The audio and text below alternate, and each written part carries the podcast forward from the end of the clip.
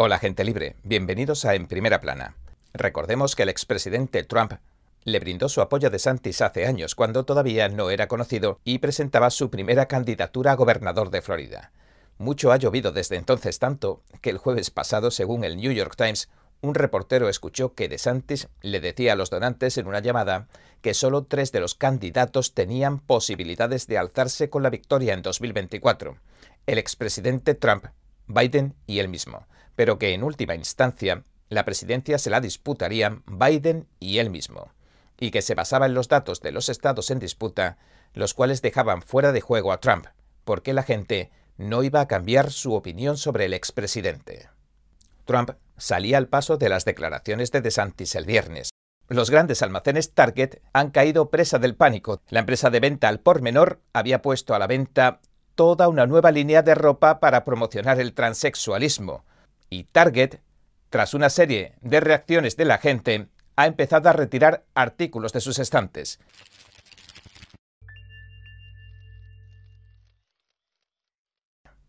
Trump salía al paso de las declaraciones de DeSantis el viernes y contraatacó en su red social Truth Social, en la que publica con bastante regularidad, diciendo lo siguiente, cito, Lo siento, pero Ron, el santurrón, no va a ganar. Y todo el mundo sabe por qué. Además, le saca a Biden una ventaja de 11 puntos. Y de hecho las encuestas se decantan por mucho a favor de Trump. El sondeo del miércoles de la encuestadora Rasmussen mostró que los votantes republicanos siguen estando muy de acuerdo con Trump. Trump contaría con el 62% de los votos, DeSantis con el 17%, Mike Pence con el 6% y Nikki Haley con el 5%, y el resto de ahí para abajo. En resumidas cuentas, gente libre, aunque sumaras los votos de todos los demás candidatos, no derrotarían a Trump. Y más de lo mismo pasa en Florida, donde gobierna DeSantis. La Universidad Atlántica de Florida realizó una encuesta estatal y encontró que Trump incluso supera a DeSantis en Florida por 59 a 31. Incluso el New York Times, de tendencia socialista y anti-Trump, se ha visto obligado a informar de algunos cambios en las encuestas. Señaló que la candidatura a 2024 del señor DeSantis lleva seis meses desde noviembre, tambaleándose incluso antes de empezar, y añadió que sus aliados le han abandonado, los donantes se han quejado, y una sesión legislativa en Tallahassee, que se diseñó para sacarle brillo a sus credenciales conservadoras, ha coincidido, en cambio, con una caída en las encuestas. Ahora bien, Pese a todo, el New York Times parece creer que DeSantis podría acabar remontando una vez que su campaña empieza a rodar, siempre apoyado a DeSantis. Dicho esto, en realidad, donde DeSantis está apuntando victorias con los votantes republicanos es en su lucha encarnizada contra la cultura woke o despierta. Ha adoptado una de las posturas de Santis más firmes que se haya visto entre los gobernadores del país, para frenar las políticas transexuales, frenar la perversión sexual en las escuelas y frenar la educación antiestadounidense. También ha plantado cara en algunas otras cuestiones de la llamada guerra cultural. Podría decirse que ese es su campo de acción y que en realidad DeSantis ha afinado mucho la puntería porque, de hecho, esta cuestión le preocupa sobremanera a los votantes republicanos. Tanto que, según una encuesta de abril de 2023 del Wall Street Journal, los votantes republicanos se preocupan más por poner fin a la cultura woke o progresista que por cosas como mantener el Medicare, el programa de atención médica a mayores de 65 años. Pero, ¿podría esto llegar a reflejarse de manera sustancial en las urnas en 2024? Pues sobre este mismo particular, Trump llamaba la atención a DeSantis diciendo en su red Truth Social lo siguiente, cito, Después de hacer campaña durante cinco meses en los que no ha hecho más que caer, parece ser que Ron el Santurrón se va a postular dentro de poco. Tiene cero posibilidades y Maga nunca olvida. Pero ¿a qué se refiere Trump? ¿Qué es eso que el movimiento MAGA, Make America Great Again, o los partidarios de Trump nunca van a olvidar? Trump siempre ha dicho que DeSantis ganó las elecciones a gobernador de Florida gracias a su apoyo, e incluso las encuestas reflejarían el cambio tan significativo en los porcentajes que supuso el respaldo de Trump. Trump también ha dicho que Ron DeSantis es simplemente uno de los frutos del movimiento MAGA que lidera Trump, y que como tal no tendría la capacidad necesaria para enfrentarse a quien lo puso todo en marcha. Bueno, sea como fuere, lo que vimos es que sucedió algo que tumbó en las encuestas a DeSantis, lo quitó de en medio, digamos que lo derribó. Y fue cuando el fiscal de Soros, Elvin Bragg, acusó a Trump en Nueva York en el publicitado caso de los supuestos pagos a la estrella porno. Antes de aquello, DeSantis estaba mucho mejor colocado en las encuestas, pero entonces empujaron a Trump al escenario mediático una vez más. En resumidas cuentas, el fiscal de Soros, Elvin Bragg, le dio sin querer el mayor de los empujones a Trump en las encuestas. ¿Por qué? El cargo que trató de imputar a Trump habría incluso vencido el plazo o el llamado Estatuto de Limitaciones. Este fiscal Bragg presentó decenas de acusaciones penales cuando la falta consistía en un solo supuesto pago fraccionado. Además, trató de elevar una falta por un supuesto pago a un delito mayor retorciendo las leyes. Y como colofón, en la denuncia ni siquiera incluyó la ley que Trump supuestamente habría quebrantado. Pese a todo, lo hizo comparecer en persona en los juzgados de Nueva York. Y todo este revuelo mediático lo hizo parecer en realidad un mártir político al que acosaban injustamente retorciendo las leyes. Y también pasó algo más. El establishment republicano, que hasta entonces parecía anti-Trump o dormido, y que o bien se estaba ya revolviendo en su contra o hacía planes para cortarle las alas, empezó a apoyarlo. Incluso su antiguo vicepresidente Mike Pence, que ha tildado a Trump como un insurrecto que llegó a poner en peligro su vida aquel 6 de enero, salió a defenderlo de las manipulaciones del fiscal Bragg. Creo que la acusación sin precedentes de un expresidente de los Estados Unidos por un asunto de financiación de campaña es un escándalo, y creo que está claro para la abrumadora mayoría del pueblo estadounidense que esto no es nada menos que una acusación política por parte de un fiscal de Manhattan que literalmente basó su campaña en que presentaría cargos contra un estadounidense en particular. Pero, ¿cómo reaccionó DeSantis en un momento en el que incluso el enemigo declarado de Trump, Mike Pence, salió en su defensa para denunciar los atropellos del fiscal de Manhattan? En ese momento incluso los republicanos del sistema establecido salieron en defensa de Trump, en ese momento, en ese justo momento, ¿qué hizo De Santis? Pues guardó silencio. Y aquello causó una reacción generalizada y provocó su desplome en las encuestas. Entonces, y solo entonces, De Santis salió a quejarse de las acusaciones que vertían contra Trump y a declarar que el estado de Florida no cooperaría. Pero ya era demasiado tarde. Para aquel entonces, Trump había tomado mucha distancia de DeSantis en las encuestas y DeSantis nunca la recuperaría. Y así fue como el gobernador de Florida dejó de ser cabeza de lista del Partido Republicano de cara a 2024. Perdió 26 puntos porcentuales en las encuestas, y todas las expectativas republicanas se enfocaron en Trump. Es decir, por irónico que suene, el fiscal Bragg puede pasar a la historia por convertir a Trump en el indiscutible candidato republicano para las elecciones presidenciales de 2024. Y eso como mínimo, porque imagínese si también llegara a ganar las elecciones como indican las encuestas. Es verdaderamente cómico. Cuanto más convierten a Trump en el foco de la atención mediática y más cargos tratan de imputarle, más lo hacen subir en las encuestas. Y ahora se sospecha que en Georgia, la fiscal de distrito del condado de Fulton está allanando el terreno para tratar de imputarle algunos cargos a Trump también. La cuestión es que todo esto está teniendo el efecto contrario, y que estamos viendo que cuanto más cargos criminales, acusaciones, descalificaciones, investigaciones, etcétera, etcétera, lanzan en su contra, más favorecen su candidatura, especialmente después de que el informe definitivo del abogado especial Duran viera la luz. El informe ha mostrado a las claras evidencias del complot que perpetraron el FBI, el Comité Nacional Demócrata y la Casa Blanca de Obama para lanzar una investigación contra Trump basándose en puras mentiras y engaños.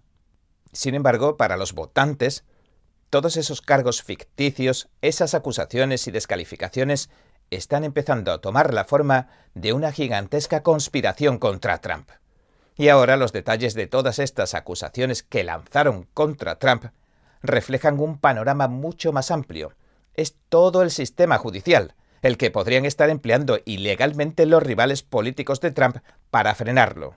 Y en realidad, todo esto incluso parece cobrar sentido con el eslogan que tiene Trump en su perfil de su red social Truth Social, que reza así.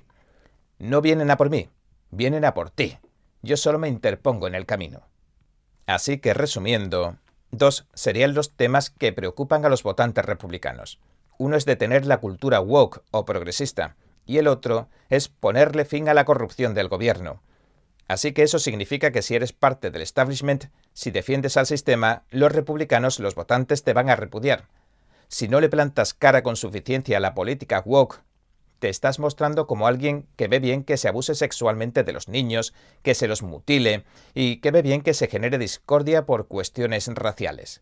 E incluso no tomar posiciones contra la instrumentalización del sistema judicial a día de hoy ya ha pasado a ser como una mancha en el historial.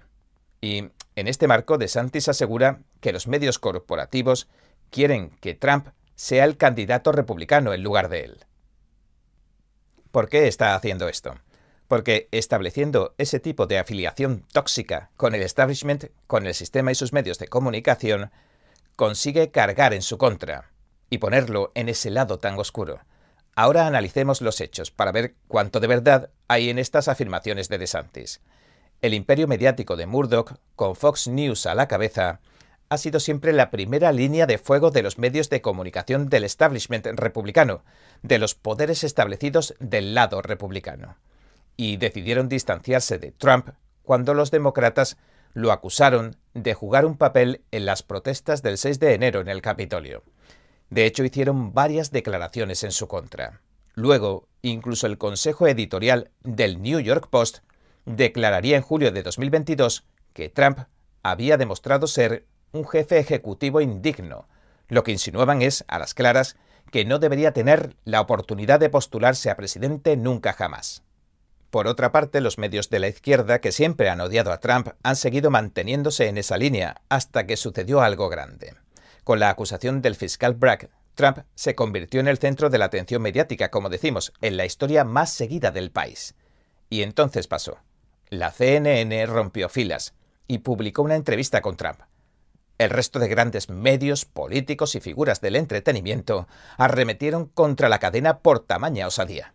No se explicaban por qué decidieron darle una plataforma para que Trump pudiera hablar, pudiera defenderse de las acusaciones y, en definitiva, se volviera humano a los ojos de una audiencia a la que constantemente intoxicaban con noticias negativas sobre el expresidente. Fue como si la CNN se hubiera vuelto loca y se hubiera atrevido a hacer añicos el sortilegio propagandístico. Pese a que la entrevista consistió en un instigamiento continuo de la presentadora, la audiencia aún pudo ver, escuchar y quizá comprender las explicaciones de Trump y al propio Trump de una forma más cercana. La oposición más radical, consciente de los esfuerzos que se hacen para demonizar la figura de Trump y que no hay que dejarlo hablar en su defensa, se rasgó las vestiduras porque no entendían cómo habían dejado que se mostrara como un ser humano a su objetivo conjunto a derribar. La CNN veía subir meteóricamente los índices de audiencia en el programa de Trump, y el resto de cadenas también lo vieron. Como todo el mundo sabe, los índices de la CNN llevan años sin parar de caer debido a la calidad de lo que informan. Por su parte, el propio Trump repetía cuando era presidente que la CNN se sumiría en el más profundo de los fracasos de audiencia en cuanto dejara de suministrarle los titulares que consumían en masa sus lectores y telespectadores. Y ahora, poco después de la entrevista de la CNN, sorpresa, Fox News anuncia que empezará a emitir los mítines de campaña de Trump. Y esto sí que supone un gran cambio para la cadena. Así que tal vez Ron DeSantis no ande tan descaminado como parecía. Los medios corporativos adoran a Trump, o al menos no quieren dejar de cubrir sus noticias en lo que parece ser más una relación marcada por el interés y los abusos. En otras palabras, lo odian tanto como lo necesitan para sobrevivir.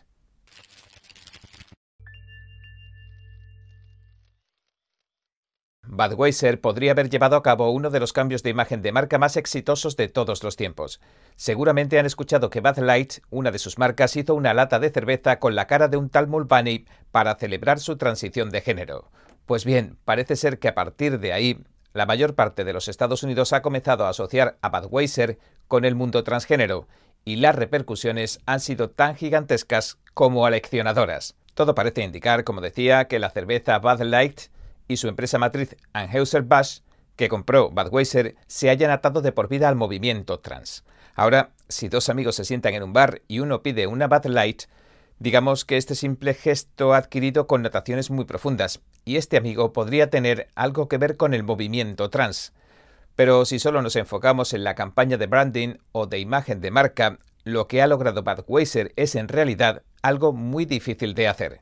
Ha cambiado la percepción que los clientes tenían de la cerveza Bud Light. La imagen de marca que proyectaba Budweiser en general apuntaba siempre al corazón de los estadounidenses y a la fuerza de los robustos caballos Clydesdale.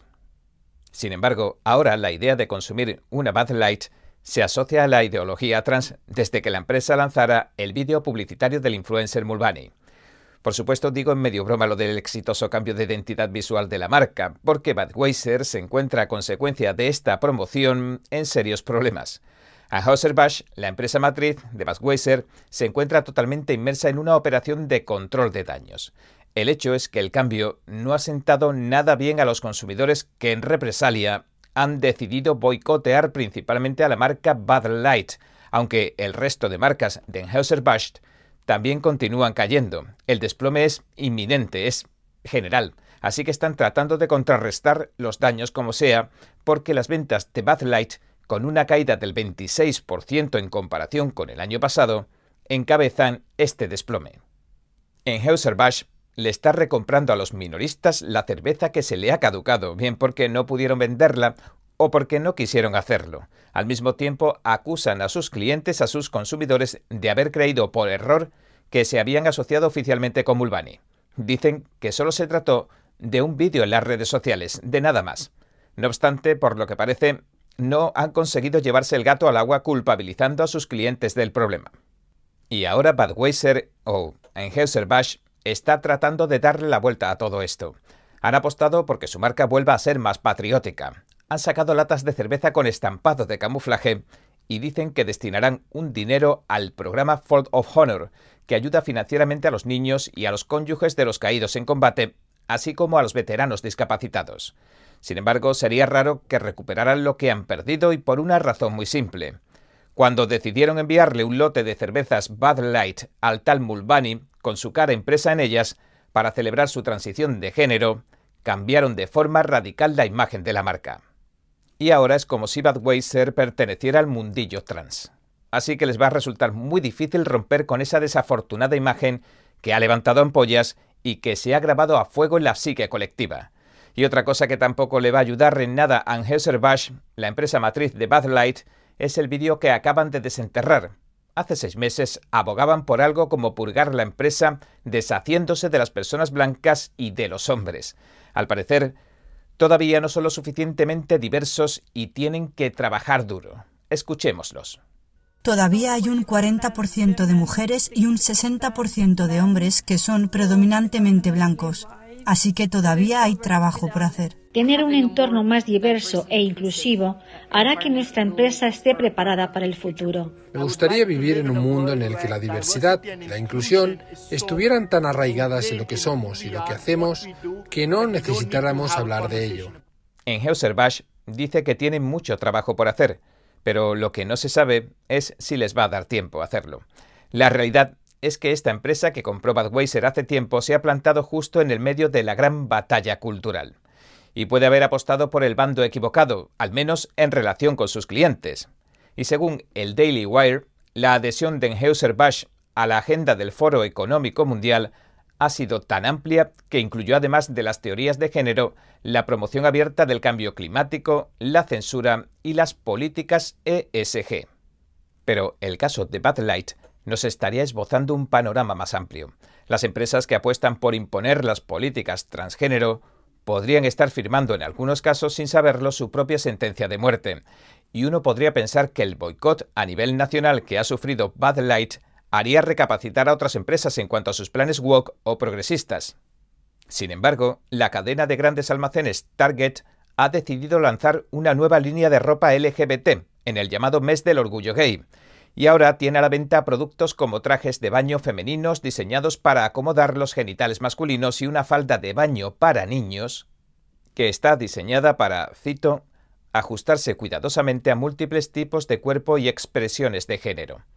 Pero Target se ha convertido en el centro de la polémica no por convertirse en un abanderado del movimiento trans, sino porque uno de sus diseñadores trans promociona abiertamente el satanismo en sus diseños. Y no es ninguna broma. Llamó la atención una prenda con el eslogan Cura la transfobia, no a los transgénero de este diseñador de la empresa asociada a Pralin. Pero parece que ya han retirado el producto de la página web de Target. Ahora el enlace dirige a una página que dice Producto no disponible. Pero vamos a ver lo que borraron porque lo encontramos archivado. La prenda se llama Cura la transfobia. Y los más críticos se apresuraron a mostrar algunos otros productos que este tipo exhibe en su cuenta de Instagram donde publicó, por ejemplo, un pin con una cabra demoníaca rosa que porta la marca trans en la frente y lleva por lema Satanás respeta los pronombres de género, y lo acompañó con un escrito al costado que decía Satanás te ama y respeta lo que eres. Eres importante y valioso en este mundo y mereces tratarte con amor y respeto. A menudo se refieren a las personas LGBT como un producto de Satanás, o que van en contra de la voluntad de Dios también. Nada de eso, vamos a pasar el rato con Satanás. Fin de la cita. Cuando le preguntaron a Brian Cornell, el director de Target, por las represalias que podría sufrir si seguía apoyando esta corriente satánica trans, respondió lo siguiente, cito, Creo que son solo buenas decisiones de negocios y que es lo correcto para la sociedad y que es lo mejor para nuestra marca. Pero si esto es así, entonces, ¿por qué borraron la página web? Bueno, Además de la cerveza y la ropa, los planes de la agenda, de la agenda LGBT también están tomando el sector del motor. Hace 11 meses anunciaba Ford su modelo Raptor muy gay. Habrá que ver si la reacción que van a sufrir estas empresas va a ser tan grave como la que está padeciendo Bud Light. No obstante, hay un factor clave en todo este entramado. El difunto periodista conservador Andrew Breitbart hizo famosa una frase. Las políticas son una consecuencia de la cultura. Es decir, si quieres cambiar la política, primero tienes que cambiar la cultura. Pero parece que los intentos que está haciendo la América corporativa, las empresas para cambiar la cultura, les están resultando cuando menos contraproducentes. Pongamos como ejemplo el componente cultural que se asocia a lo que es la industria del cine. Pues bien, los cineastas están comenzando a tomar distancia de la decadente cultura woke por una simple razón. Esta ideología les está perjudicando en las taquillas. Tomemos como ejemplo la reciente adaptación de Netflix de Cleopatra. Han acusado a la compañía de cambiarle la raza a la antigua reina egipcia de ascendencia griega y macedonia. Sin embargo, Netflix la ha vuelto básicamente negra. Y el descontento ha estallado sobre todo entre los egipcios, que son de piel más blanca. En su estreno obtuvo uno de los peores resultados de audiencia de la historia de la televisión.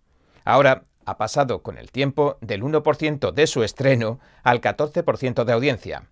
Otro ejemplo es Lightyear, la película supuestamente infantil de Disney y Pixar, que mostraba una escena de besos homosexuales y que fue un absoluto fracaso en taquilla. O la serie del Señor de los Anillos, que también ha fracasado estrepitosamente debido a que su contenido rebosa de ideología woke. Es decir, que no se asemeja en nada al mundo imaginario de Tolkien, que según reconoció el propio Tolkien y han constatado después numerosos críticos literarios, posee un indiscutible fondo cristiano que era la fe de quien lo escribió, de Tolkien. Y los mismos fracasos ha prodigado la maldición de la cultura woke en la industria de los videojuegos y en tantas otras. En resumidas cuentas, pese a que la cultura nunca deja de cambiar, parece ser que las corporaciones no pueden imponerle al pueblo estas cosas que la gente no quiere, y que están haciendo que la gente reaccione y se una. Bueno, esperemos que la cultura siga cambiando, pero para mejor.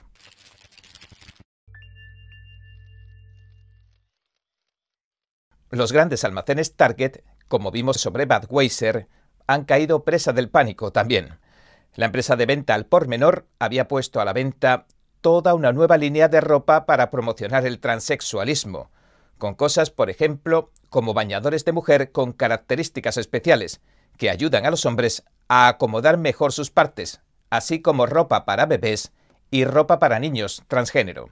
En la colección también había ropa de la firma londinense Prallen, que como se descubrió después, promociona abiertamente el satanismo como complementario al transexualismo. Ahora han cerrado la tienda que Prallen, la londinense, tenía en Internet. Y Target tras una serie de reacciones de la gente, ha empezado a retirar artículos de sus estantes. En una declaración pública, la compañía dijo que lanzó su nueva línea de ropa trans con vista al mes del orgullo que comienza la semana que viene y que lleva poniendo a la venta artículos de ideología homosexual desde hace más de una década. Sin embargo, cito, desde que presentamos la colección de este año, hemos sufrido amenazas que hicieron que nuestros miembros del equipo dejaran de sentirse seguros y cómodos en el trabajo. Target también señala que, dadas estas circunstancias, la compañía está reajustando sus planes, por ejemplo, eliminando los artículos que han provocado los comportamientos más conflictivos. Y añade que, sin embargo, la compañía sigue siendo fiel al movimiento del orgullo y que lo apoya no solo para el mes del orgullo gay, sino durante todo el año. Así que no están pidiéndole disculpas a los clientes en absoluto, no hay ninguna disculpa ni rastro. Pero, ¿qué ha ocurrido aquí en realidad? Bueno, las críticas empezaron a lloverle a Target porque una firma de diseñadores de su línea de ropa trans promocionaba también abiertamente el satanismo. Y esto en realidad era la gota que colmaba el vaso y provocó el levantamiento del pueblo. Las acciones de la compañía han caído más del 12% solo en este último mes. Parece que Target esté tomando los mismos derroteros que la cerveza Bud Light, que ha perdido más del 26% de sus ventas en comparación con el año pasado por promocionar al activista trans Mulvaney como imagen de marca. De hecho, los estadounidenses no han dudado en sumarse al boicot, primero a Budweiser y ahora a Target. Betty Johnson de Turning Point USA, una organización conservadora sin ánimo de lucro, ha planteado la cuestión de que, en realidad, son hombres en su mayoría los que llevan a cabo el boicot de Budweiser, pero que con Target las que parecen ser mayoría son las mujeres. Publicó una foto de una bolsa de la compra de Target en Twitter y escribió lo siguiente. Los hombres hicimos nuestra parte con Bud Light. Hemos hecho que socialmente se volviera inaceptable para un hombre beber cerveza progresista o wok. La batalla contra Target solo se ganará con madres fuertes que defiendan a sus hijos. Target contrató a un satanista para preparar a sus hijos para una secta sexual. No les dará vergüenza a las mamás sostener esta bolsa. Matt Walsh, presentador de un programa en el Daily Wire, subrayó la importancia que tienen estos boicots, al menos para los conservadores. Tuiteo lo siguiente, cito. El objetivo es hacer que el orgullo perjudique las marcas. Deben saber que les pasará factura si se deciden a echarnos esta basura encima. Da igual si piensa que van a salirse con la suya. Primero Bud Light y ahora Target. Nuestra campaña está funcionando. Sigamos adelante. Y en las críticas a la propaganda trans de Target y Budweiser parecen haber encontrado un punto de encuentro tanto la gente que sigue a los demócratas de la izquierda del pasillo como la gente que sigue a los republicanos de la derecha. Mientras tanto, algunos líderes demócratas, como el gobernador de California, Gavin Newsom, criticaba a Target por ceder a la presión del pueblo. Tuiteaba lo siguiente. El director Brian Cornell, que ha vendido la comunidad LGBT a los extremistas, es un verdadero ejemplo de atrevimiento. Y señaló Newsom que los boicots no se dirigen solo contra un par de tiendas en el sur. Así, describió la situación de paso como algo que solo puede pasar en los estados del sur de Estados Unidos, donde hay más gente que cree en Dios y en las tradiciones. Acto seguido, Newsom alertó de una gran posible amenaza que bien pudiera ser tan peligrosa a día de hoy como el supremacismo blanco. Escribió lo siguiente sin dar detalles. Se está produciendo un ataque sistemático contra la comunidad gay de todo el país. Y a partir de aquí, relacionó de alguna manera el boicot con el racismo y dijo, Despierta América. Esto no terminará aquí. Si eres negro, si eres asiático, si eres judío, si eres mujer, eres el siguiente. Pero un momento, ¿qué tienen que ver estos boicots con la discriminación racial? No ha habido nada de esto por medio. Entonces, ¿qué hace Newsom? Pues trata de que avance su agenda socialista a trompicones, generando división, enfrentamiento y crisis con cosas como la raza y las políticas de género o DEI, las siglas de diversidad, equidad e inclusión, este es el programa político que engloba todo lo que suelen ocultar este tipo de discursos. Y ahora parece que uno de los pilares fundamentales de este movimiento político, que promueve en realidad los valores del Foro Económico Mundial, de los gobiernos, de las multinacionales y de las grandes fortunas, se está desmoronando. Hablo del polémico movimiento político y racial Black Lives Matter, que se encuentra en apuros económicos. Su recaudación de donaciones, que tanta controversia ha causado siempre, se ha reducido en un 88% y ahora afronta un déficit de 8 millones y medio de dólares. Y todo esto, como es habitual, no está exento de escándalos, ya que, según el Daily Mail, la organización todavía, de alguna manera, se las arregló para pagar cientos de miles de dólares a un miembro de la Junta por sus servicios y a los familiares de una de sus fundadoras, a quien también se ha acusado de compras lujosas y de engordar tarifas de consulta. Pero volviendo a los boicots, a las empresas despiertas o woke, se trata de un rechazo a la incesante imposición de los ideales transexuales, ni más ni menos, y a sus productos en general. Y en cuanto comience el llamado Mes del Orgullo, prepárense, porque el gobierno va a empezar a empujar su agenda homosexual contra la población como si no hubiera un mañana. Y las empresas cambiarán sus logotipos corporativos en Twitter para mostrar un arco iris. Por supuesto, no hacen lo mismo en sus delegaciones de todo el mundo, en todo el planeta. Por ejemplo, en sitios como Oriente Medio se cuidan mucho de no hacerlo. ¿Y saben por qué? Y lo hacen, entre otras cosas, esto de la banderita y demás, porque si incluyen estas normativas DEI dentro de sus políticas, les conceden privilegios en materia de financiación. Sin embargo, con los boicots, todo esto podría estar cambiando, y estas normativas DEI podrían haberse convertido en un estigma. Las empresas están sufriendo un verdadero rechazo.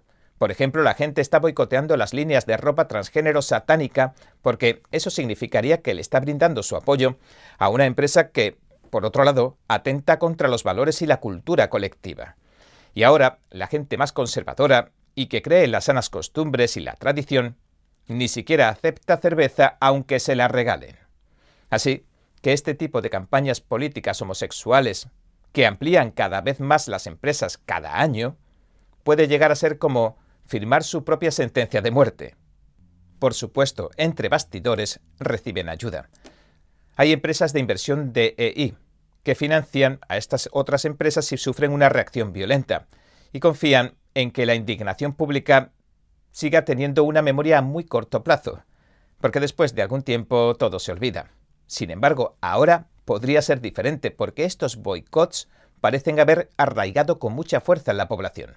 Y las compañías de inversión que tratan de apuntalar artificialmente a base de dinero a las empresas que sufren los boicots, con el dinero de otras personas, claro, posiblemente tengan que dejar de hacerlo y cubrir sus propias apuestas, porque la gente creo que no va a pensar en volver nunca a consumir estas marcas.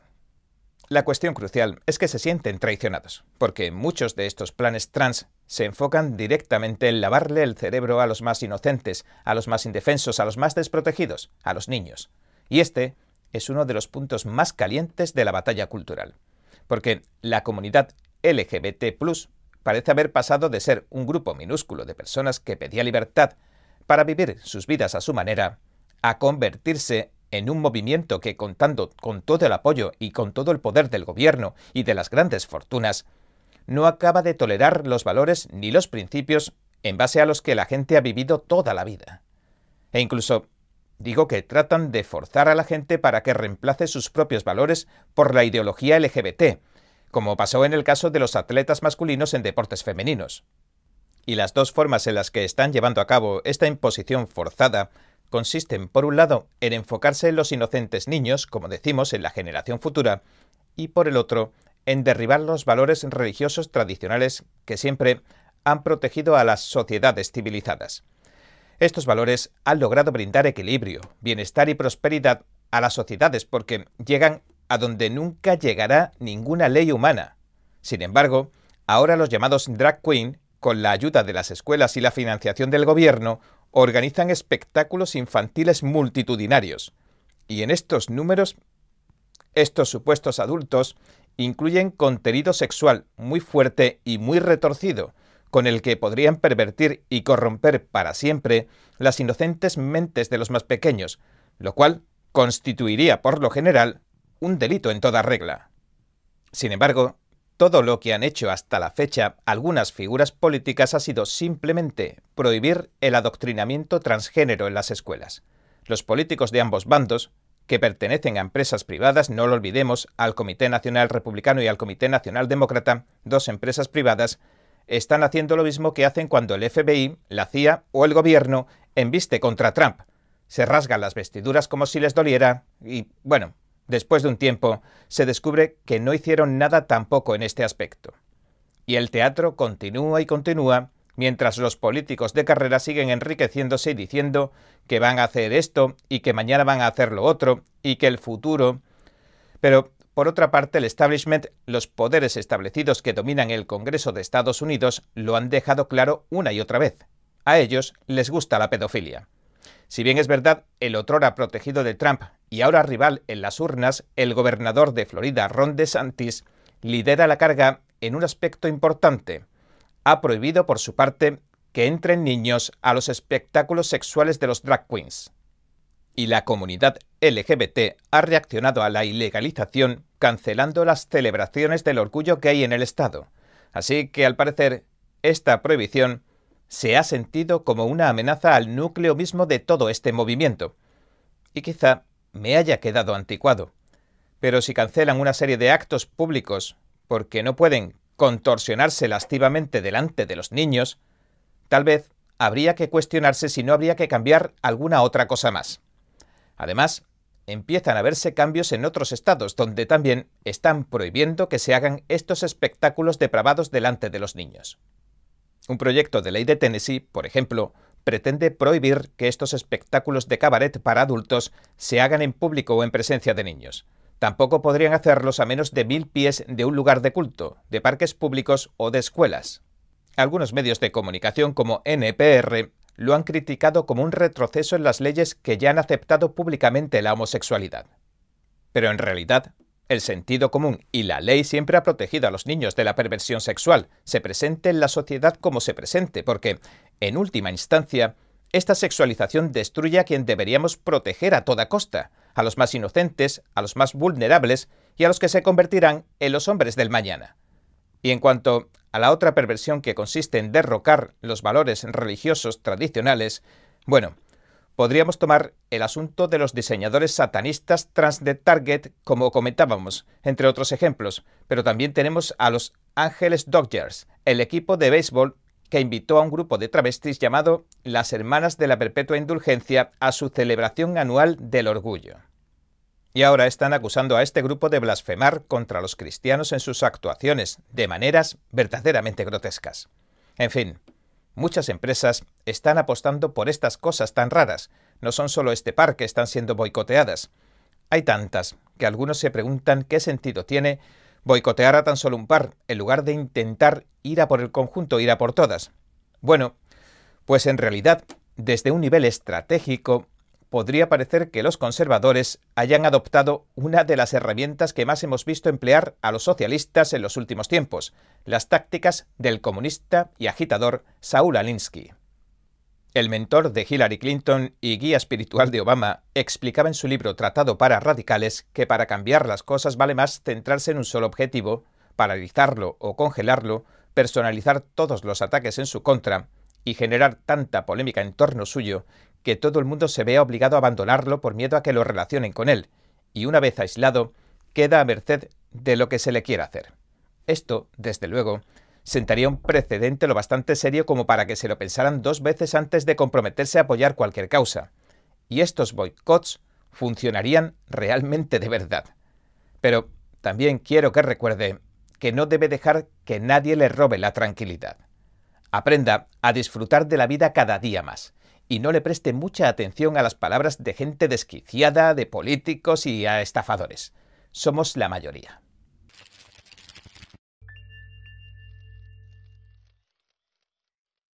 Los patriotas o las personas que se entregan por completo a alguna causa suelen estar dispuestos a defender sus ideales al punto de matar o morir en las guerras. Y desde los tiempos antiguos, los gobiernos han aprovechado estos sentimientos estratégicamente en su propio interés. A veces, el mero hecho de que mencionaran la guerra o de que advirtieran de que convenía estar preparados para la guerra, bastaba para unir al pueblo en torno a la causa patriótica común. Sin embargo, ahora parece que ni las amenazas de guerra, ni las tensiones cada vez más frecuentes y crecientes con naciones enemigas logran unir a un Estados Unidos fuertemente enfrentado. Pero ¿Qué significa esto para el país? ¿Y cuáles serán sus consecuencias más graves? Retrocedamos unos años. recuerda cuando el presidente Trump entró en conversaciones de paz con Corea del Norte, ese país asiático que vive sometido a una de las peores dictaduras comunistas de la actualidad y que siempre estaba amenazando con iniciar una guerra nuclear que heriría de muerte a todo el planeta. Bien, cada historia en aquel entonces sobre la negociación nuclear de Trump y Kim Jong-un se convertía en una noticia nacional. El presidente Trump en aquel entonces apodó al líder norcoreano el hombre cohete o Rocketman, como el de la famosa canción. Trump explicó en Twitter que también tenía un botón nuclear, pero mucho más grande y potente que el suyo, y que su botón sí que funcionaba. En aquel entonces la oposición demócrata se lamentaba atemorizada por la Tercera Guerra Mundial que posiblemente se avecinaba. Cualquier historia acerca de esto se convertía en noticia nacional. Los titulares no cesaban. Los conservadores se reían y celebraban las bromas que gastaba Trump mientras negociaba con el líder norcoreano. Al final, Trump logró poner fin a las tensiones, cruzó caminando la zona desmilitarizada que une las dos Coreas, entró en Corea del Norte y mantuvo las primeras conversaciones de paz con el inaccesible hasta ese momento Kim Jong-un, el líder supremo de Corea del Norte. Incluso le regaló a Kim Jong-un una copia del single Rocketman de Elton John aunque señaló que había tachado la pegatina fabricado en Corea del Sur antes de dárselo. Y todas estas historias resonaban en cada rincón de Estados Unidos cada vez que salían. Parecía que a todo el mundo le importaba el asunto. Sin embargo, a día de hoy, parece que las historias sobre la guerra nuclear, que amenaza al planeta, han pasado a un segundo y si no a un tercer plano. Casi nadie les presta atención, lo cual resulta bastante chocante, porque, en realidad, es justamente ahora cuando Corea del Norte podría tener en su poder la tecnología de cohetes que siempre quiso. Y ahora estaría planeando también lanzar su primer satélite militar. Y en respuesta, supongo, a lo que ha estado sucediendo, los Estados Unidos y Corea del Sur acaban de celebrar conjuntamente el mayor de los ejercicios de fuego real, simulando que contrarrestan un ataque a gran escala procedente de Corea del Norte. Y hace algunos días también se revelaba que el régimen de Irán uno de los mayores financiadores del terrorismo internacional y uno de los países más represores del planeta, podría tener un nuevo silo subterráneo con cabezas nucleares. Además, el régimen iraní lanzó con éxito un nuevo misil balístico de larga distancia que, según mostraron, pueden lanzar incluso desde la parte trasera de un camión. Y esa es una tecnología que ni siquiera tiene los Estados Unidos a día de hoy. Este misil de nueva fabricación puede evitar que los radares lo detecten, es decir, puede traspasar las defensas aéreas actuales, y puede también contener más carga letal que cualquier otro misil balístico que se conozca hasta la fecha. Sin embargo, parece que a la gente no le importa esto mucho. No obstante, estamos hablando de una noticia de una enorme repercusión internacional. Estos programas tienen grandes connotaciones y suponen graves amenazas para los países rivales como Estados Unidos e incluso pueden provocar guerras. Israel ha lanzado con frecuencia ataques contra el régimen iraní de los ayatolás por mucho menos que esto. Sin embargo, estas historias apenas llegan a los titulares. Y en el ranking de amenazas, por supuesto que nos encontramos a China. ¿Recuerdan el globo espía del régimen comunista chino que sobrevoló las instalaciones militares de todo Estados Unidos? Al final, lo acabaría derribando el ejército estadounidense. Además, ahora mismo, mientras hablamos, el Partido Comunista Chino está llevando a cabo una campaña mundial de desdolarización, es decir, quiere derrocar al dólar como moneda de cambio mundial. Y esta operación forma parte de la guerra financiera que perpetra contra Estados Unidos. Además, está hablando abiertamente de que va a invadir la isla de Taiwán y está organizando preparativos internos para la guerra a nivel de continente. El régimen le ha dicho al pueblo chino y al ejército chino que se preparen para la guerra, que estén listos. Y todo esto está sucediendo después de que la comunidad de inteligencia y el Departamento de Energía de Estados Unidos incluso concluyeran que la COVID-19 se originó muy probablemente en el laboratorio chino de Wuhan. Así que es más que posible que la pandemia se originara en el laboratorio que tiene el Partido Comunista Chino en la megaciudad de Wuhan. Bueno, y de lo que no cabe duda, es de que una vez que estalló el brote por primera vez en Wuhan, el régimen chino se encargó de dispersarlo por todo el mundo porque dejó que la gente siguiera volando por millones a todos los rincones del planeta. Sin embargo, al mismo tiempo, cancelaba todos los vuelos dentro de China, todos los vuelos nacionales, cerraba autopistas e incluso parcialmente cerraba la ciudad también. No obstante, y pese a todo lo que hemos dicho, los patriotas parecen estar, en realidad, más preocupados por lo que está sucediendo dentro de Estados Unidos. Hablamos de la crisis migratoria que inunda la frontera sur, o de la oleada de crímenes que ha inundado las calles de Estados Unidos, o de lo que está pasando en realidad en la guerra que mantiene Rusia en Ucrania mientras hablamos. Bueno, allí, técnicamente, esta es una guerra por poder. Y parece que los dos partidos que se reparten el poder en el Congreso de Estados Unidos, demócratas y republicanos, lo tienen muy claro. Rusia es la mala y Ucrania es la buena. Pero este asunto a los patriotas estadounidenses tampoco parece importarles. De hecho, parece que el descontento que reina entre los patriotas y los conservadores sea tan extremadamente grave que incluso Rusia puede estar intentando sacarle provecho, sacarle partido. Lo explico. Los medios de comunicación estatales rusos han informado de que el país está construyendo un asentamiento para dar cobijo a los conservadores estadounidenses y canadienses que quieran huir de sus propios países por razones ideológicas. Así que están tratando de pintar a Rusia como un espacio global seguro donde los cristianos en particular pueden escapar de la amenaza del movimiento woke o despierto. Bueno, desde el año 2000, el líder supremo de Rusia, vamos a aclarar que era la antigua Unión Soviética comunista, es Putin Vladimir, un antiguo espía del infame servicio secreto de la KGB, que tuvo distintos nombres también durante la era soviética, y fueron estos mismos comunistas soviéticos los que crearon, exportaron y financiaron este tipo de movimientos como el woke en Occidente con la intención de desestabilizarlo. Por eso este tipo de movimientos woke o progresistas contienen acentuados tintes comunistas, donde siempre, por ejemplo, hay la figura del opresor y la figura del oprimido. Y este oprimido, que simplemente se percibe a sí mismo por lo general como una víctima, tiene derecho a hacerle tanto daño como considere oportuno al hipotético opresor. De hecho, el wok, la cultura wok, se escuda para cometer sus fechorías, sus fraudes y sus estafas en cosas como el supuesto racismo sistémico o en el llamado holocausto gay, etcétera, etcétera. Pero, volviendo al tema que nos ocupa, Rusia anunció sus planes de acogida a algo así como semipresos políticos a través de Vista, una firma de abogados de inmigración asociada con el Kremlin. Y su portavoz dijo en la televisión propiedad del régimen ruso lo siguiente. Comenzaremos a construir en Moscú en 2024 un pueblo estadounidense en el que van a vivir unas 200 familias. Habrá católicos, tanto estadounidenses como canadienses, que han querido reubicarse en Rusia debido a razones ideológicas. En los Estados Unidos los tildan de terroristas nacionales.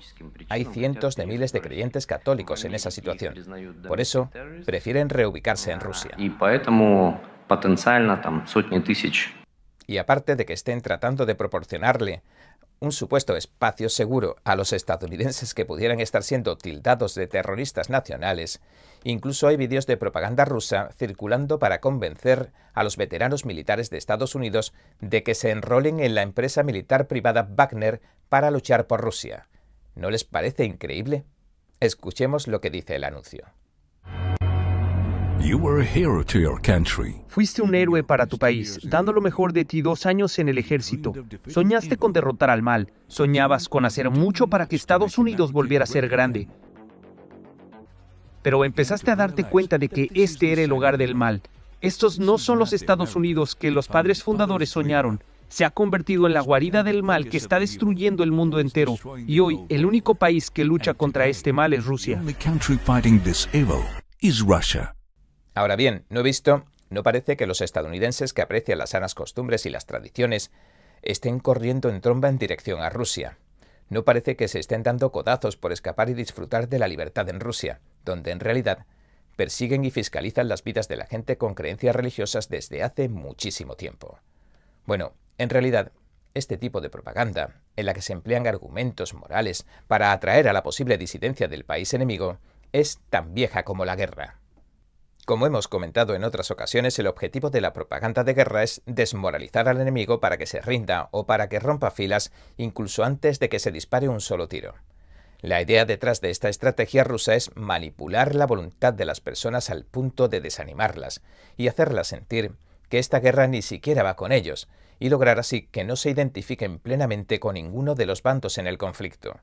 Se trata de llevarles a pensar que ninguno de los dos posee razones morales suficientes para luchar, o a sentir que ninguno de los dos bandos representa un incentivo moral suficiente como para defenderlo.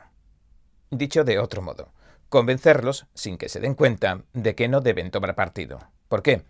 Porque la guerra requiere personas que crean en una causa o en una idea hasta el punto de estar dispuestas a matar o incluso morir por ella. Pero a día de hoy, las muchas amenazas que se ciernen sobre Estados Unidos no parecen estar agitando los corazones de los estadounidenses. En las últimas décadas, desde el conflicto de Vietnam a Afganistán, aunque hubo disidencia, no faltaron patriotas estadounidenses que dieran un paso al frente para luchar.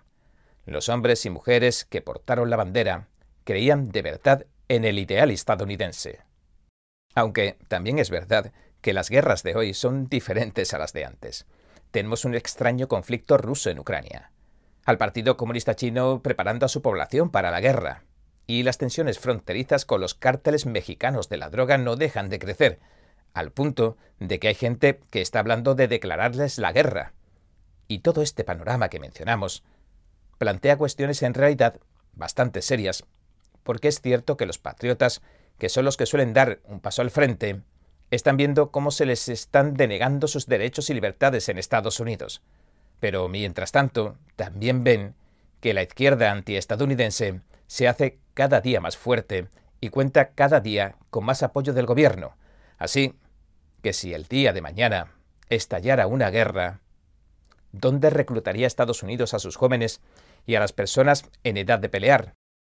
Además, ahora también las fuerzas de defensa adolecen de lo que se podría llamar los militares despiertos, que son entusiastas de las vacunas y que tienen un pronunciado sesgo anticristiano.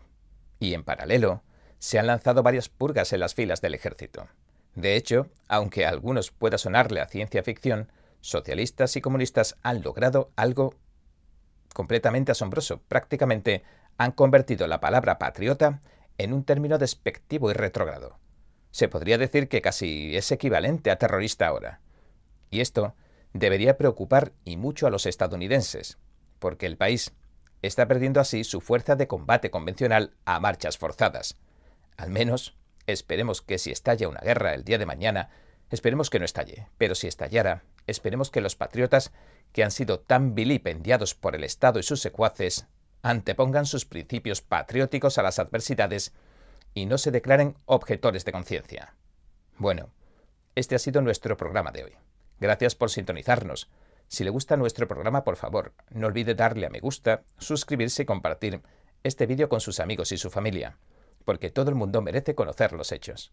Una vez más, gracias por ver en primera plana. Nos vemos la semana que viene. Los expertos dicen que lo que pasa en China termina pasando en el resto del mundo. Pero ¿qué pasa en China realmente? Pocos se animan a contarlo. Censura y ocultamiento, persecución de creencias, vigilancia extrema y crédito social. Mírelo antes en China en Foco y entérese de primera mano de noticias que le gustaría saber antes que nadie.